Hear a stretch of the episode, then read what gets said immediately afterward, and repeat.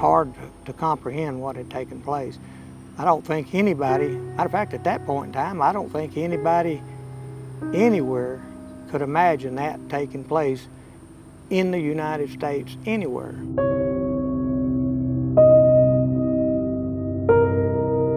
Doesn't matter if you're Republican, doesn't matter if you're Democrat. You bleed the same blood. You have the same hurts. It affects your lives. We've got to pull together as a country to save our own.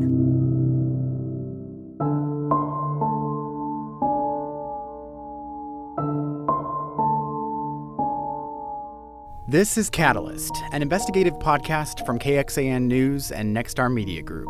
I'm Josh Hinkle. This is the Walmart that uh, I shop at. And To think that uh, this happened in our community uh, is, is tragic. This is someone who came from outside of our community to do us harm. A community that has shown nothing but generosity and kindness. Mass violence wasn't the topic our team had intended for season two of Catalyst, but it quickly became the topic we couldn't ignore. We have a problem here, but my gosh, the solution is us. All we could do was to try to instill hope, uh, comfort, and support.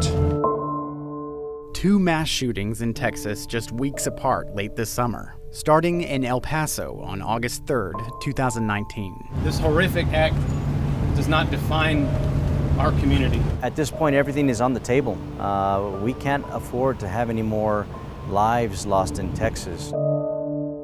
For the past several weeks, we've traveled the state, tracking down survivors of attacks like this, people who are still recovering, even decades later. People who lost loved ones, like Shirlene Masterson. Hi, Hello. I'm Josh. I'm Shirlene. Nice to meet you. Shirlene lives in El Paso, not far from where our tragic timeline actually began. This is my home. When I leave it, I'm always glad to get back home to El Paso.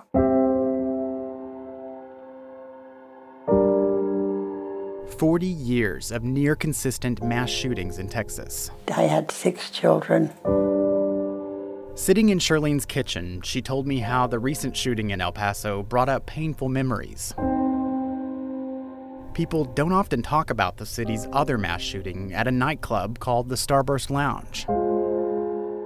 It happened on February 3rd, 1980, the night that changed her family forever. And that was Randy. He was six foot six. When he, he wore all Western boots, he was quite a cowboy. And when he talked to me, he could have his hand on the ceiling. That's how tall he was. Because when he had his boots on, he was six foot eight. So the Lord gave me 20 years. I loved that boy. So when he died, part of me died with him. Randy Steele had dark hair and a smile in all of the pictures Shirlene had out on the table. One of them in a brass frame. She said she still talks to it every day. He sounds very special to you. He was special, yes. I seen that boy feeding two baby rabbits at three o'clock in the morning on the couch with a little baby bottle because he said, Mom, they have to be fed every three hours. And he was got his alarm clock set three hours. Now that's what you call an animal lover. He had pigeons, he had ducks, two ducks, he had rabbits, he also had a horse, which we really couldn't afford. His ambition was because he loved animals, starting a farm, but he never got a chance to do that. How did you learn about that night in 1980? I could not sleep at night. I didn't know at that time, but I heard a lot of ambulances, and it was so close, and something bad is going on. Then it kind of went quiet. That's why I must have gone to sleep then because I didn't wake up until my daughter Janice, she was just little. It would be on a sun, Sunday morning. Mommy, she said, you got to get up. There's three men at the door. There was um, a detective and a police uh, pastor, because I noticed his white collar. And he said, you have a son, Randy Wayne Steele? And I said, yes, I do. And he said, Well, there was a shooting last night. And he said, Well, eight people were shot. He said, Your son is dead. And I, I didn't want to hear it. And I thought, if I could run, I knew if I could run, I could run away from it.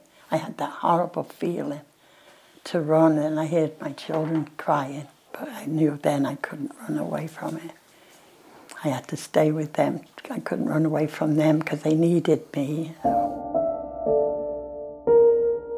Shirlene Masterson's house was one stop on our week long trip to El Paso to gather details about this case.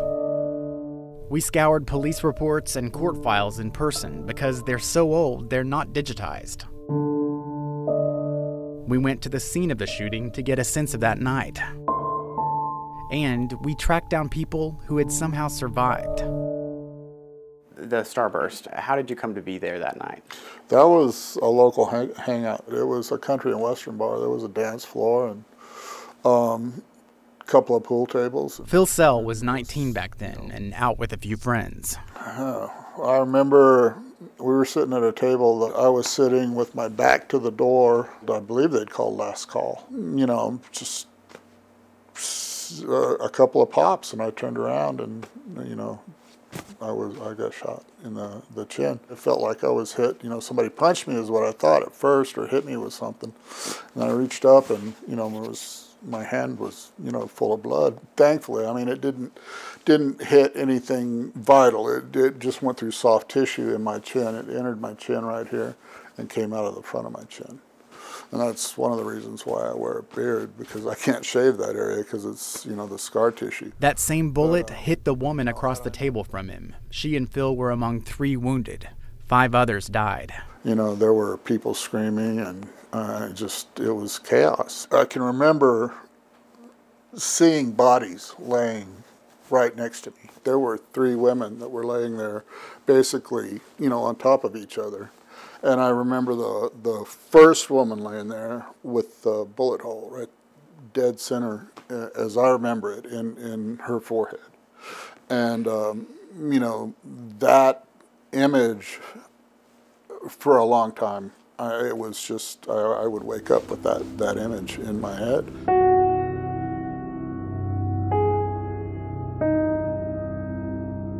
He didn't know the shooter, but had seen him briefly in the bar earlier that evening. My friend Roger um, actually took a pool cue and, and I guess cleared a couple of tables running to the door and hit him. Uh, I, I, believe it was twice with the cue. One of the guys at the bar grabbed him, and then two other people ran over uh, and, and just all subdued him. I've heard about people subduing the shooter yes. with the pool cue. Yes. And of course, your son pushed a woman out of the gunfire. She did come to see me three days later. She said, I've been trying to get enough courage, ma'am, to, to tell you what Randy did. She said, I'm going to change my life.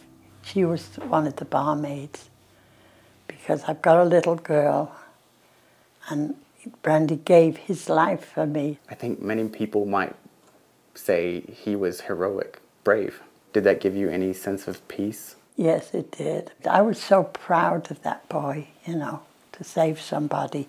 You know, his death wasn't in vain. And that made me feel a little bit better.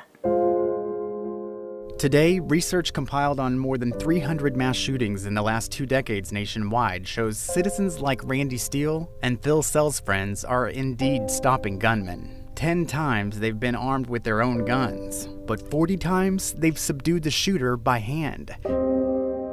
Chances are their actions have saved lives, which led us to a specific type of training some Texas leaders say should be more accessible to prevent future deaths. Next time.